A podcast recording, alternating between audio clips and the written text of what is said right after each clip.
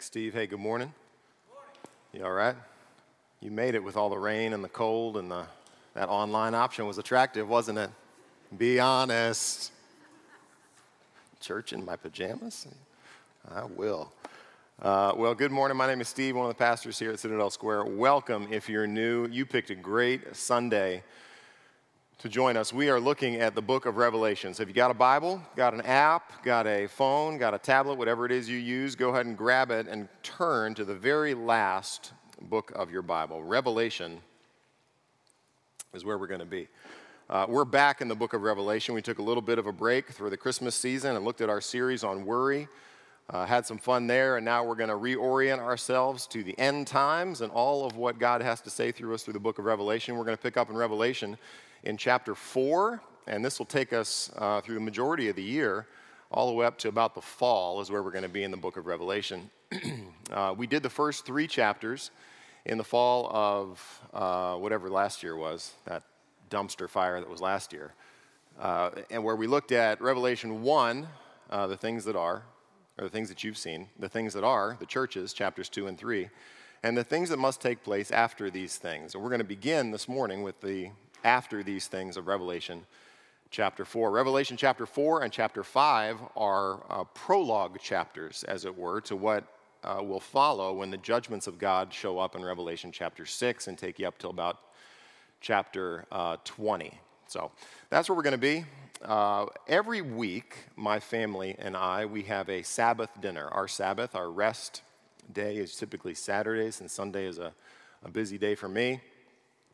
Uh, and what we do at our Sabbath dinners is we take time to make sure that our, uh, it's a little bit more of a special meal, a special dinner. We take time as a family and we light the candles and have tablecloths and uh, make it more of a focused time around God and who He is, and uh, the fact that we are resting before the Lord. And we just take a moment to do that and train our kids in that way. It's not that much different of a dinner. Everybody is usually very loud and engaged in terms of what's going on. Not that Sabbath ish. Don't. Uh, early in my ministry, we had a young lady who said, "Since you teach the Bible, uh, do you teach the Bible at home? Does everybody get in dresses and sit down quietly in front of you as you stand in the living room?" I said, "No, that doesn't happen in my house." Uh, but what I did last night was I took Revelation chapter 4 and I, and I said, We're going to read, here's what dad's going to teach tomorrow. We're going to read this, and I want to ask you guys a question. All of my kids are 10 and under, 10 down to about 2. And it's fun to ask elementary age kids, What do you think heaven is going to be like? Uh, and we got great answers. Uh, we've got, um, they've read Isaiah chapter 6 that talks about the angels with six wings. So they've talked about they said, Well, I think they're going to be angels, and I think they're going to have wings, and they're going to be flying, and they're going to be small, small little wings floating. I'm not sure what the small wings were doing, but they're floating in heaven somehow. Very vivid imagination in terms of what heaven is like. Um, gleaming, miracles, wonder, um, a lot of light, fire was mentioned. My favorite was mentioned by one of my girls who said that, that I, can, I can see in my mind's eye this brilliant and beautiful place where there's this incredibly long line and Jesus is giving crowns to people. And in my mind, I thought, you know, this is what I think.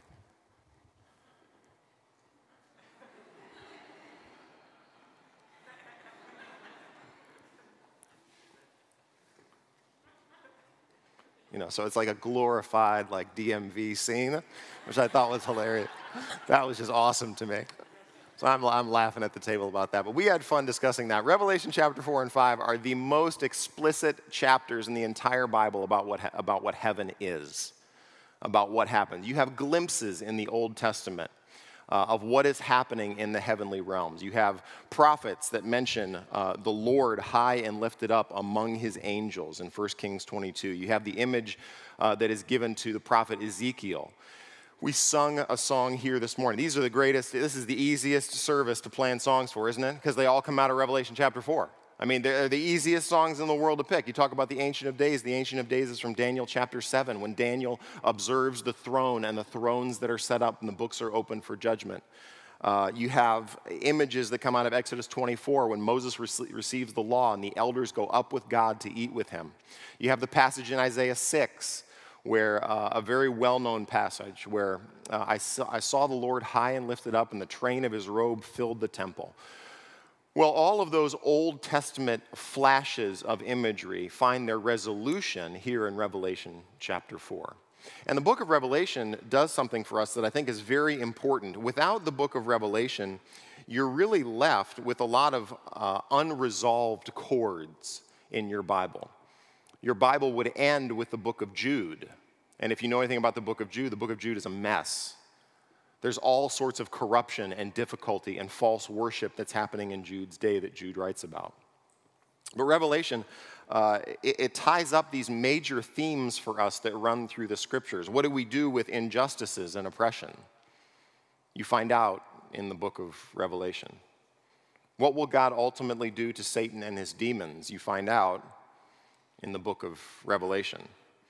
What do we do about the world philosophies and the competing convictions about what we ought to believe about what is true about God, Satan, sin, death, truth, life?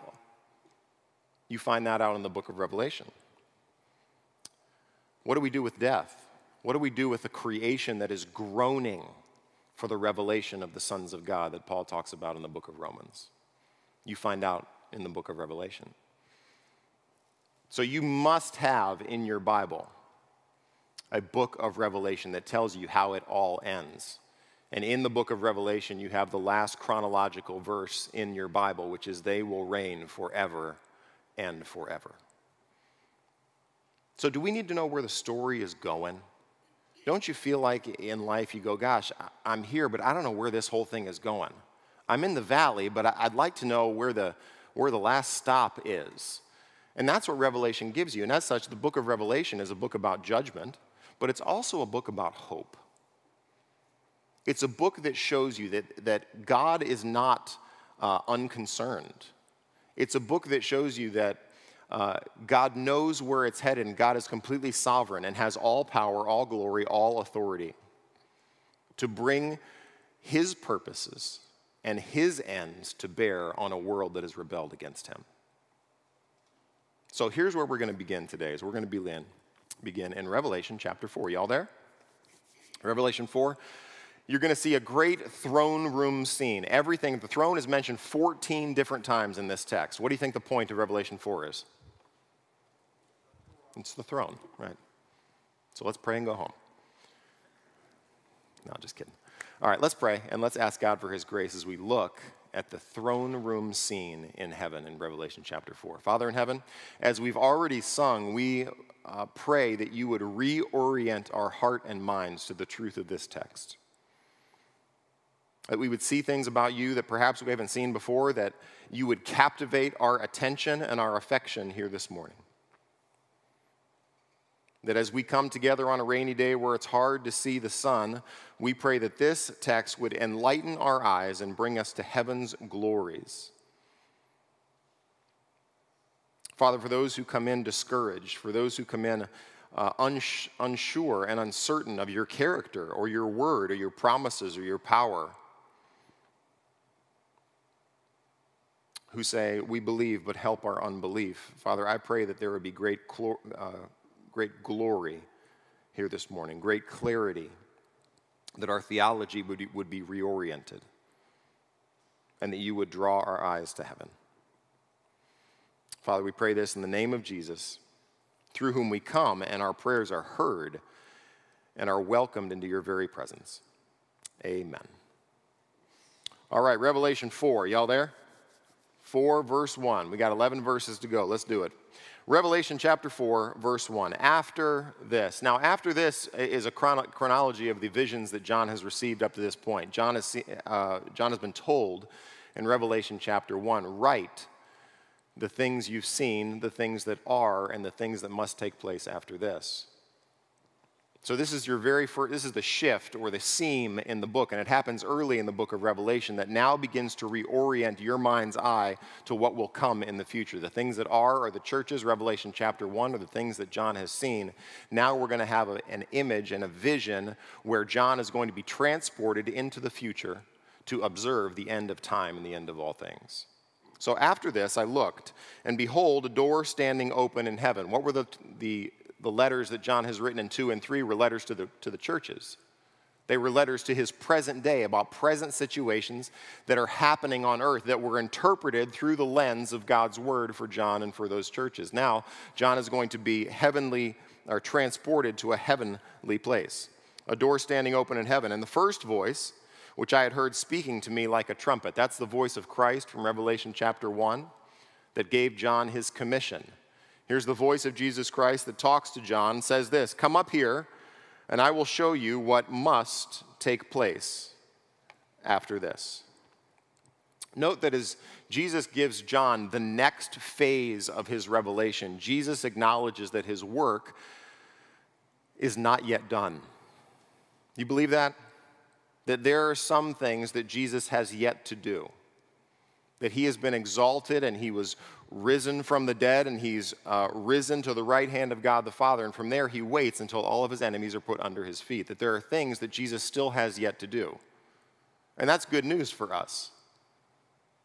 And now, as Jesus reveals these things to John, he says there are some, a sequence of events. There are particular things that, John, I must do, that must take place. And you see how the verse ends after this. So we're looking at the future events that must take place according to the revelation of Jesus Christ that has been given to John. Look at verse 2.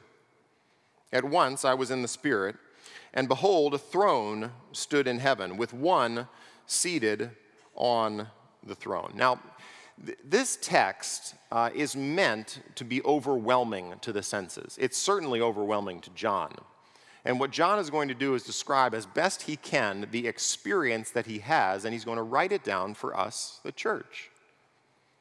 So, as such, we're going to understand heaven through the experience of an individual who writes it down so that we can understand what is going on. John is in the Spirit, and what he sees in heaven is a throne. Now, I've mentioned this before Daniel chapter 7, Ezekiel uh, chapter 1, and Isaiah chapter 6 are all places that you can go to read about these things you can go and read about these Old Testament prophets who had an encounter like this. But John's encounter here is by far going to be the most specific, the most clear, the most explanatory in terms of what is happening in heaven. And the very first thing that John sees, the thing that uh, will interpret really the remainder of this chapter, is the throne. Throne in the New Testament is a word that is used uh, really throughout the New Testament. It's used in the Old Testament as well, but in the New Testament, 75% of its occurrences happen here in this book. So that it's a symbol of God's authority, God's power, God's rule, God's reign. All of those things are going to be captured by using this symbol of a throne. As such, it communicates this idea of royalty, of sovereignty, of power and authority that God has. Now, uh, also in this book, what's interesting is that there's going to be a competing throne. You remember uh, last year when we looked at the book of Revelation, we looked at uh, a church at Pergamum where Jesus said to the church, I know where you dwell, where Satan's throne is.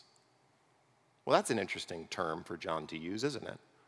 And when you get into the remainder of the book, you're going to find out that the beast, the political world power that's dead set against God and his purposes also has a throne.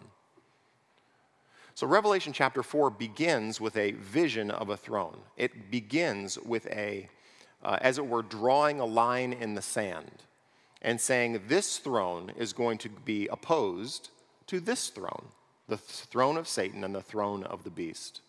So, you have two competing authorities that are going to be happening in the book. Who do you think wins? Well, that's good. It's Jesus. Jesus wins. God wins. But the entire chapter of Revelation chapter 4 is, is uh, built around the idea of worship. It's not built around the idea of judgment yet. So watch what happens here. At once I was in the Spirit, behold, a throne stood in heaven with one seated on the throne. Verse 3 And he who sat there, John doesn't use any descriptive language. If you read the account in Ezekiel chapter 1 of Ezekiel's encounter, uh, it, he gives anthropomorphic language that there's one seated on the throne who looks like, from the waist up, he looks like fire and closed, and from the waist down, like fire and molten uh, burnished metal. John doesn't give you that here, he just gives you a he. That there's one seated on the throne. And now watch the descriptors that happen. John is going to give you descriptors that are both visual and auditory. things you can see and things that you can hear. It's a sensory overload that John is going to experience as he's transported to heaven. He who sat there had the appearance of jasper. Now, uh, if you do a Google search on jasper, you're not going to find a, a gem like the scriptures describe it here. When you get to the end of the book of Revelation, the city of Jerusalem that comes down out of heaven is described as having uh, a foundation of jasper, and there it says it's clear as crystal. So, the beginning here of our description of the throne, the one who uh, sits there has the, has the appearance of diamond. And not only that, you have a, an appearance of carnelian. Now, that's a stone that's red, which is similar to Ezekiel chapter 1, where he said it looks like uh, clear as glass and fire enclosed within. So imagine fire and diamond together, and that's the image that John is trying to communicate for you. The appearance of jasper and carnelian, and around the throne was a rainbow that had the appearance of an emerald. What color is an emerald? Green you have a multi hued green rainbow. Now, uh, Revelation is important as a book, and it's also uh, a book that makes you work. Now, what do I mean? It makes you work because you have to go run around all over the Old Testament and New Testament scriptures to understand the themes that show up in the book of Revelation. Because it's as if God is communicating to you and interpreting in Revelation all the things that have come before in the first 65 books. So when somebody mentions to you a rainbow, when John uses the term rainbow, what do you think about? You should think about a very particular place in your Bible, uh, and around Genesis 9, that is the story of a man named Noah, right? Now, Noah goes through the flood, goes through God's judgment, where God floods the entire earth because the uh, intent of man's heart was only wickedness continually, it says. And on the other side of the flood, on the other side of judgment, God gives a covenant promise to Noah. And the covenant promise is that I will never flood the earth again. I will never destroy in this way again.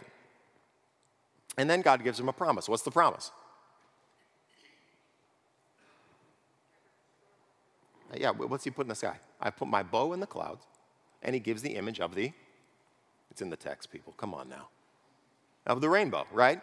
So the rainbow is a promise of God's mercy. It is not a promise of God's forgetfulness. Steve, what do you mean? I mean that when the image of the rainbow is here, the image of the rainbow in Genesis chapter 9 comes at the other side of God's judgment. The image of the rainbow in the book of Revelation comes before God's judgment, to where there's coming a time when the mercy of God, the restraint of God, will run out. You with me? So, from the throne, diamond, fire, emerald rainbow around this throne. Look at verse 4. Uh, so that's your throne. Now, what you're going to see uh, is everything in this text from this point forward gains its understanding and its identity from the throne. Everything in this text is tied textually to the throne, in reference to the throne and in reference to God. Look at verse 4. Around the throne were 24 thrones, and seated on the thrones were 24 elders clothed in white garments with golden crowns on their heads. Now, who are these people? Commentators go back and forth on this. Uh, Many think that they're a angelic group of, or a, angelic group that kind of surround the throne. That they're um, kind of like the angelic senate, as it were, is that, is that this is a God sitting in rule among the angels.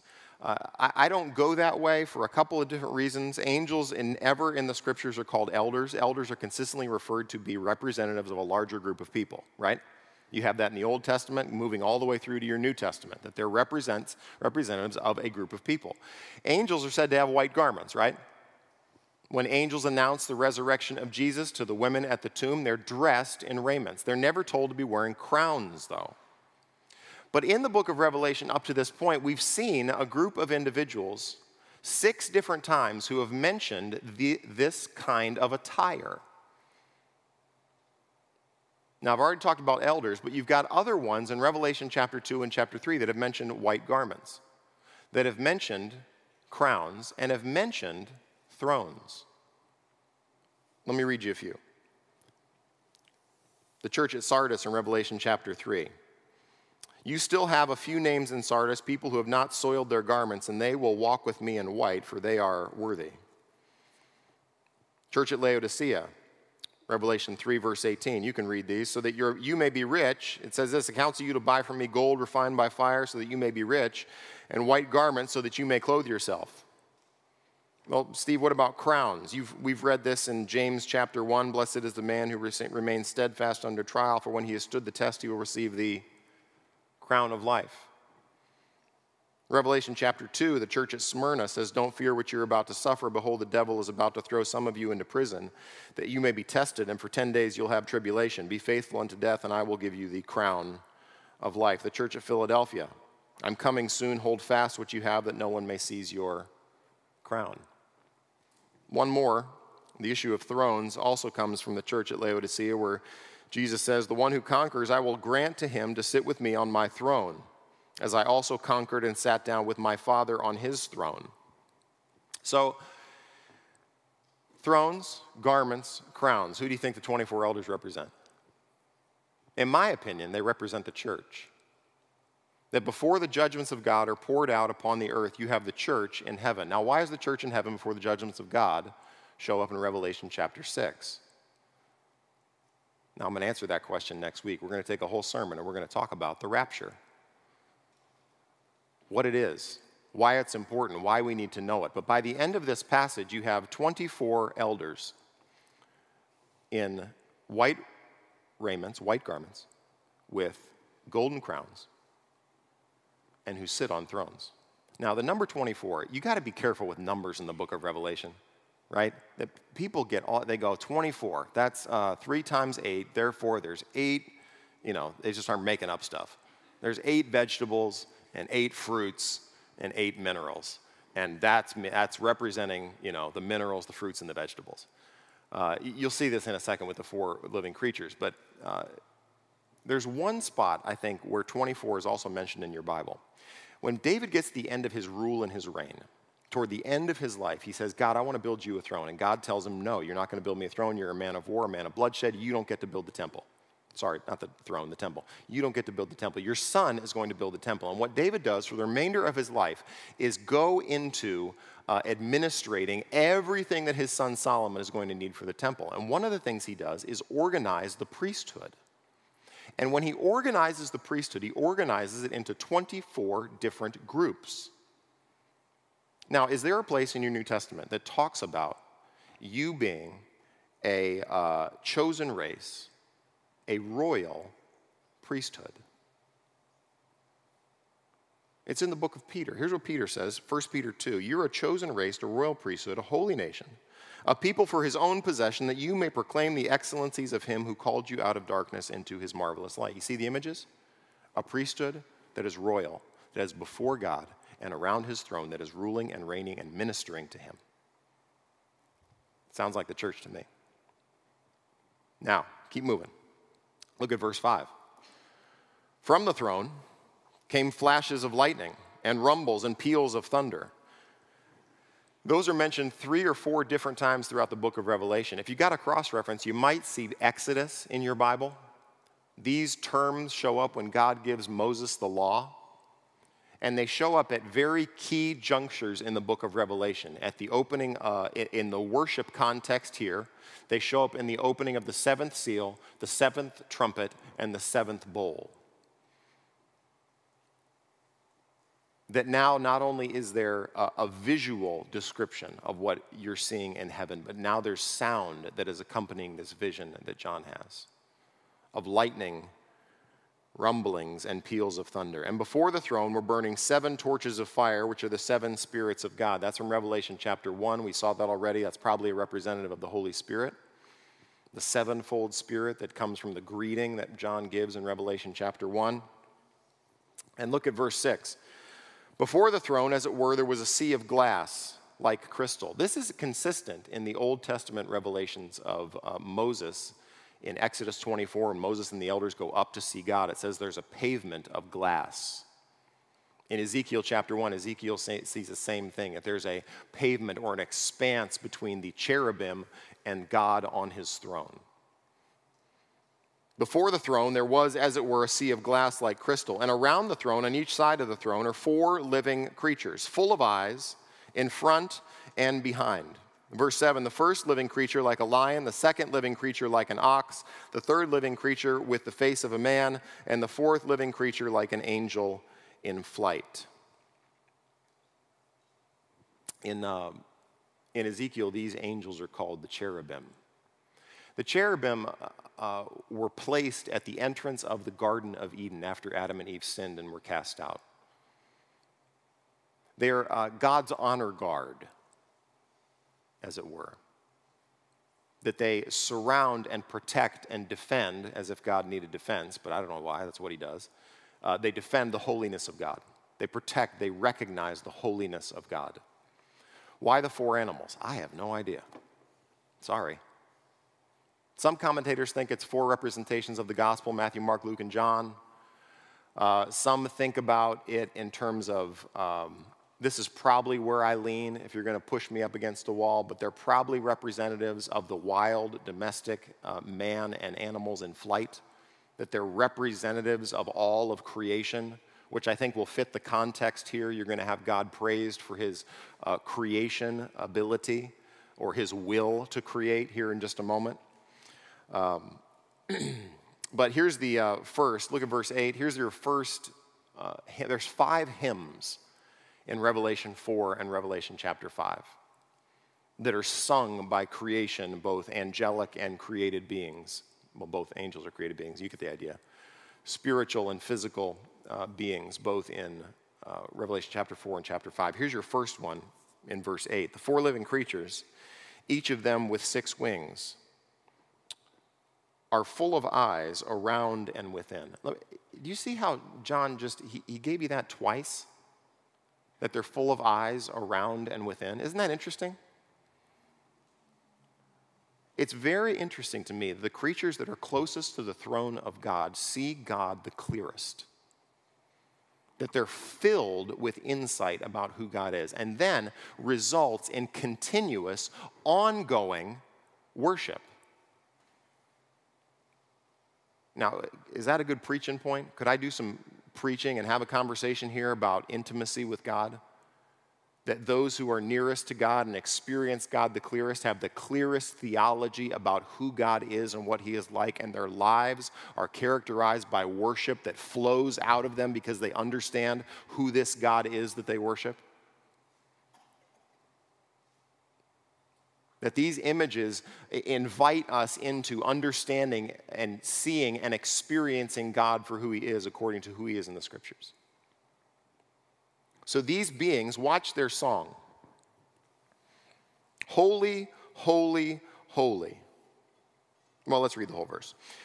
And the four living creatures, each of them with six wings, are full of eyes around and within, and day and night they never cease to say, Holy, holy, holy is the Lord God Almighty, who was and is and is to come. I, in seminary, I had a professor who taught um, uh, eschatology and end times. And he got to this text in the book of Revelation. It was kind of a funny story that, that he told of subsequent classes, but at some point he took moments, or he took a, a spot in the class, and all he did was repeat this refrain over and over and over. Holy, holy, holy is the Lord God Almighty, who was and who is and who is to come. Holy, holy, holy is the Lord God Almighty, who was and is and is to come. And some guy who I don't know what he thought he was doing, in the back rolled his eyes and went, We get it.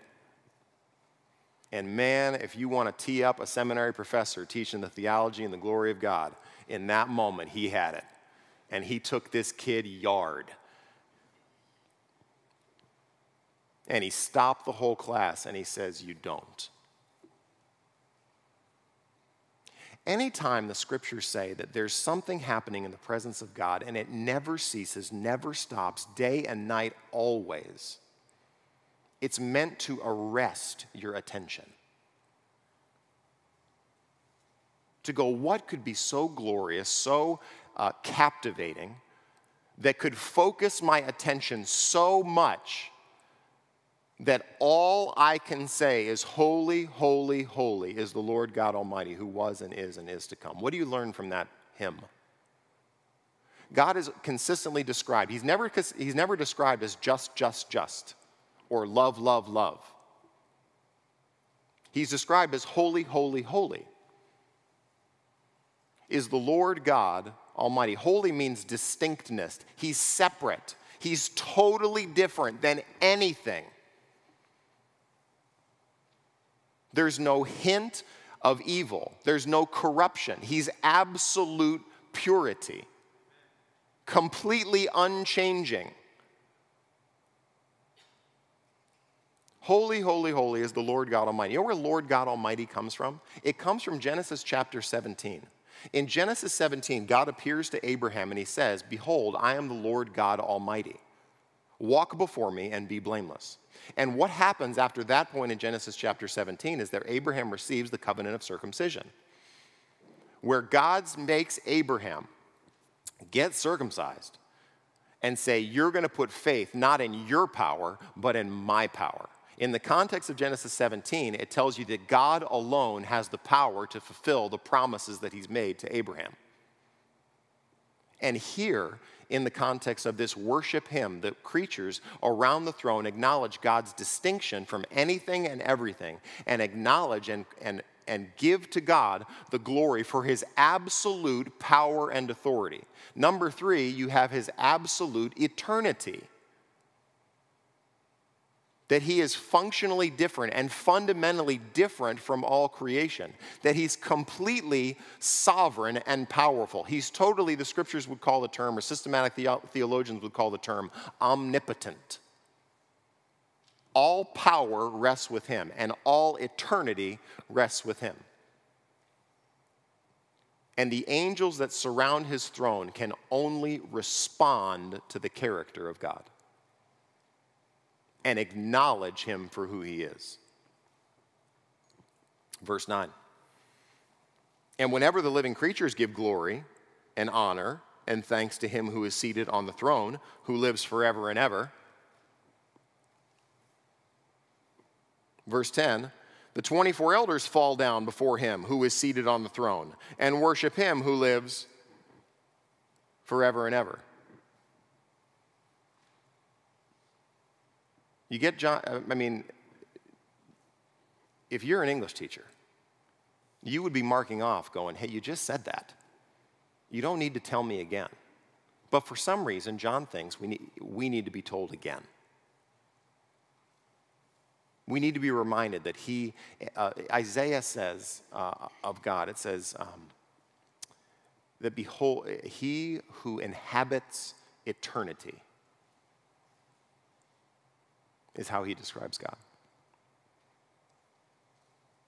That these angels around the throne, these elders around the throne, when they experience and see God for who he is, they continue to acknowledge his character, his person, and his virtue. That everything around the throne responds in worship to this being. There's nobody ambivalent in heaven. There's nobody around the throne who goes, eh. Well, I mean, yeah. But there's some better stuff too. I mean, there's the throne, but you know, there's other stuff. Everybody's totally focused, totally overwhelmed. All of their attention is drawn. Now, your first hymn speaks about God's incommunicable attributes eternity, power, and holiness. Your next hymn that the 24 elders are going to sing is going to be a different kind of hymn than the angels sing, than the cherubim sing. Look at this one in 411. This one's a little bit different. Worthy are you. You know where worthy comes from? Worthy in the Greek is the term A X I O S, axios. It's where we get the term axis. It was used in the marketplace. It's a marketplace word. So that as you brought stuff to market, they would put, a lot of times, they would determine worth by weight, not worth by currency. So it, it came to, uh, to mean uh, corresponding to or fitting. As you put X amount of weight over here, of the pure weight and the pure standard, you put as much of whatever your grain or whatever it is, and it comes to a point of access. That there's a determination that there is value and worth, and this is corresponding to this. So that the 24 elders now say that this God is worthy. Well, why? Why is he worthy? And in Revelation chapter 4, you get your only explanation point. Everything up to this point has been sensory, hasn't it? It's been things that you have seen, things that you have heard, lightnings, peals, rumblings of thunder, things that you have experienced. But now you have uh, a didactic teaching point. Worthy are you, our Lord and God. Here's a minor point as to uh, one more uh, point that I think locks down this idea that the 24 elders are the church is that word O U R.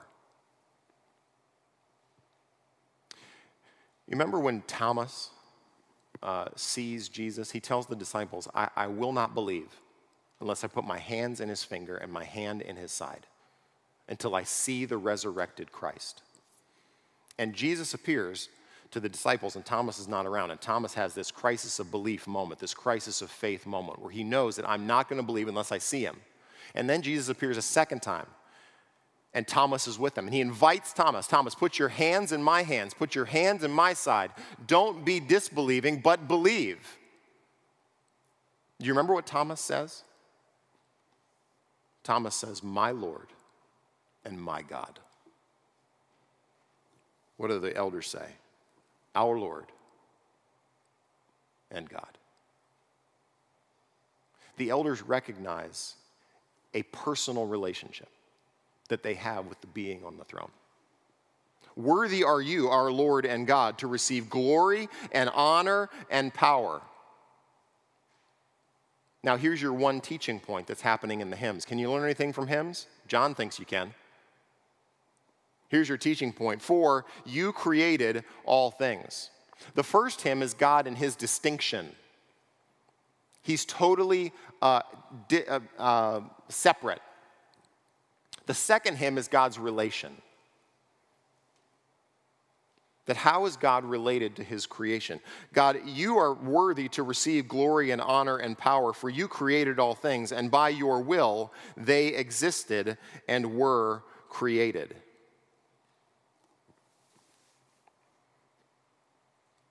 What did they just say?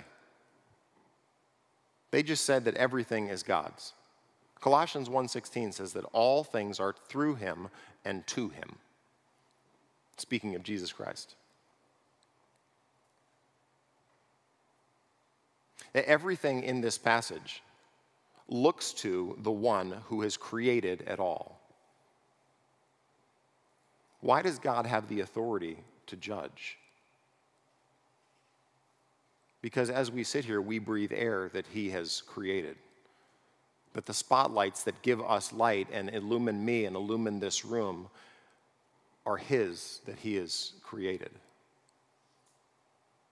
That we drink water and eat food that comes from the land that He has created. That we navigate the skies at night because of the stars that He has put in the heavens that are His.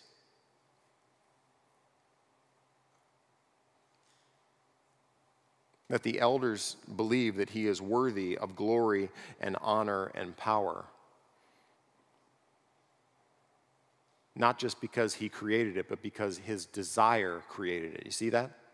By your will. That God chose to create. That he who sits on the throne, it takes you back to Genesis 1, doesn't it? That everything that is, everything that you are, everything that is on this planet, everything that is in the stars and the heavens above first existed in the mind of God and are here as a result of His will to bring it into being. That all of us ultimately trace our origin back to the very moment of Genesis 1 1, where in the beginning God created the heavens and the earth. That all of us find our inception and our purpose and our beginning in the very mind and word of God. So, God, to you be the glory. To you be the honor. To you be the power. Because by your will they existed and they were created. That's Revelation chapter 4. How do you apply that? Do you notice there's no command to obey in this text? That this text is meant to just fry your circuits. It's meant for you to, uh, you remember when God appears to Job and speaks out of the whirlwind? At the end of the book of Job and the end of his suffering? It, Job speaks of God at that point, said, I've heard of you with my ear, but now I see you with my eye, and I repent in dust and ashes. When men encounter God in the scriptures, Isaiah responds and says, Woe is me, I am undone. Ezekiel, when he encounters God in Ezekiel chapter 1, he's got to take a week off. It says he lays down by a river, overwhelmed for seven days. He says, This image and encounter with the true God, the maker of heaven and earth, the seas and the dry land, is overwhelming.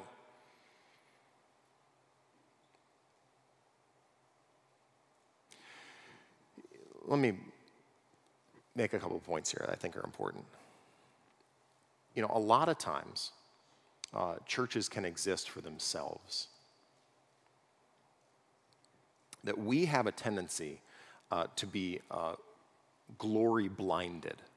And we substitute, Romans 1 talks about substituting the glory of God for the images made uh, by mortal men that we have this tendency in our lives to reduce our understanding of glory and reduce our understanding of God to things that essentially we can comprehend and that we can accomplish. And that we end up making decisions in our lives based upon things that we believe are glorious, things that are wonderful, things that to us make sense, things that to us put us in better positions in life. And one of the things that I believe about preaching and teaching the scriptures is that when I do that, and when we come to the Word of God, we are meant to be reoriented to the one true, glorious one. See, when I read Revelation chapter 4, and see that everything in Revelation chapter 4 gains its meaning, its response, its identity, its understanding, its emotions, its, un- its uh, mental acuity based upon the throne of God. And then I read other places in the scriptures that talk about all things being through him and for him and to him. Then it starts to reorient my life where I begin to realize my life is not about me, that creation is not about me that my agenda on this earth for the next 30 to 50 or 20 minutes, as long as God gives me, is not fundamentally about me. And one of the things that bothers me about the church is that we have lost giving people what their hearts long for, which is a vision of something that is ultimately and wonderfully glorious.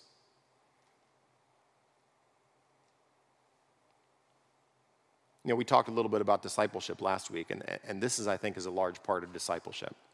World religions throughout the ages consistently preach one big message that you've got to do something to receive heaven. And the scriptures have a word. I, I, read right past the word. I didn't really bring it out that much in this text, but it's, it's a word that's used over 1,100 times in the scriptures. And Christians have this word that helps make sense of our lives, that gives us a sense of purpose and understanding and meaning and a, a steadfast security in our lives. It's the word behold. See, only the Christian faith gives you the word behold. Because the word behold in this text and in texts throughout the scriptures, when the angels show up with the shepherds, fear not, for behold, I bring you good news of great joy. For behold, in this day, in the city of David, is born a Savior, Christ the Lord. It, the word behold is, is it's an invasion of God. It's an invasion into our lives that invites you away from looking at yourself and examining yourself and looking at where you want to be and how you ought to be there and how soon you ought to get there and whether or not you're doing good or whether or not you're doing bad. And is my life making having meaning and purpose and design and joy and fulfillment? And am I being actualized and understanding all of who I want to be? You ever been there? That all of a sudden we have this, this propensity to reduce our lives down to me. And Revelation chapter 4 invites you.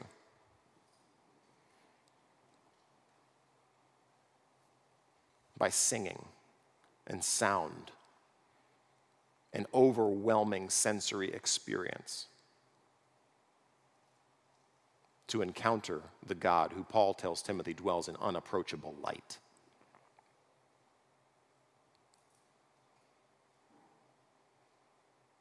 How dare we reduce Christianity to something less than behold the glory of God? How dare we give one another behavior modification and improvement when we are invited to behold the glory of God? How dare we tell our city or our friends or our neighbors of something less than the glory of God? I'm going to ask the band to come, and I'm going to close with, with one little bitty verse from Paul. This is in 2 Corinthians chapter 4. Uh, and Paul in 2 Corinthians chapter 4 is talking about having this treasure in jars of clay. And he says something that I think characterizes the culture of the kind of church that we want. We don't want to be a church that ultimately is self referential, right? That goes, well, Citadel Square is great because Citadel Square exists for the glory of Citadel Square. Well, I, I don't, I'm not really excited about that. Does that excite you? No? Yeah, no, me either. And Paul takes this, this little bitty verse in 2 Corinthians chapter 4 and he talks about the gospel. He talks about what's amazing about Revelation is that it, it's so hard to understand, right? It, this glory story in Revelation 4 is somewhat, it's just overwhelming. It's sensory, it's I don't understand it, it's hard to see and get it in my mind's eye. But Paul tells us something in 2 Corinthians 4 that is so important for us. Because if we are going to be a church that is about the glory of God, that invites broken, sinful, despairing, and discouraged people to encounter and to behold the glory of God, how are we going to do it? How the, do you just talk about Revelation chapter 4? Look at what Paul says in this is 2 Corinthians 4.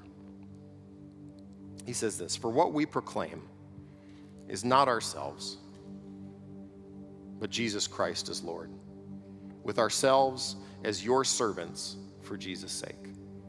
This is our goal, church, is that we would be servants of the purposes of the glorious one who sits on the throne. We don't have to be popular. We don't have to be dynamic. We don't have to have great hair. Praise the Lord. We proclaim ourselves servants for your sake, right? Everybody around the throne serves the purposes of the throne. Everybody around the throne sings the praises of the throne. Everybody around the throne gains their understanding, their intellectual uh, power, their imagination, their emotion, all because of the throne. And look at what Paul says in this. This is 2 Corinthians 4, verse 6. For God who said, Let light shine out of darkness. Where's that in your Bible? Genesis chapter 1. God who began this whole thing, the one who, uh, by his will, they were created and existed. God who created and said, Let light shine out of darkness, has shone in our hearts to give the light of the knowledge of the glory of God. That's what God has done in the gospel. But He doesn't give us this light of the knowledge of the glory of God in some hard to understand vision. He does it, and Paul closes the verse by saying, He's given us the light of the knowledge of the glory of God in the face of Jesus Christ. This is why we preach Jesus. This is why we talk about Jesus. This is why we sing about Jesus, because in Jesus, we see the glory of God. That's what John says in his book in John chapter 1. We beheld his glory. Glory is of the only Son of the Father, full of grace and truth. This text is meant to reorient you. And my prayer for you in Revelation, my prayer for you today, my prayer for me as I teach these texts is that we would be a church that reorients our purposes, our service, and our worship around the glory of God. Amen? Father in heaven, we need to be reset and reformed.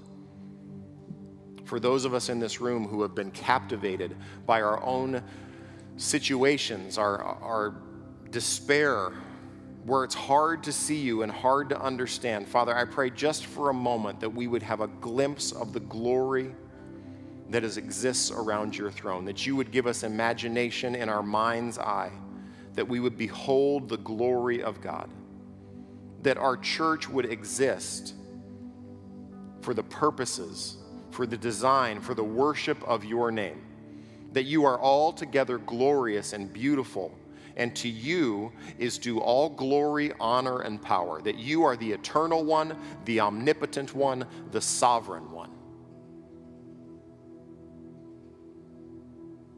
So, Father, we give thanks that as you created light, you shone light into our heart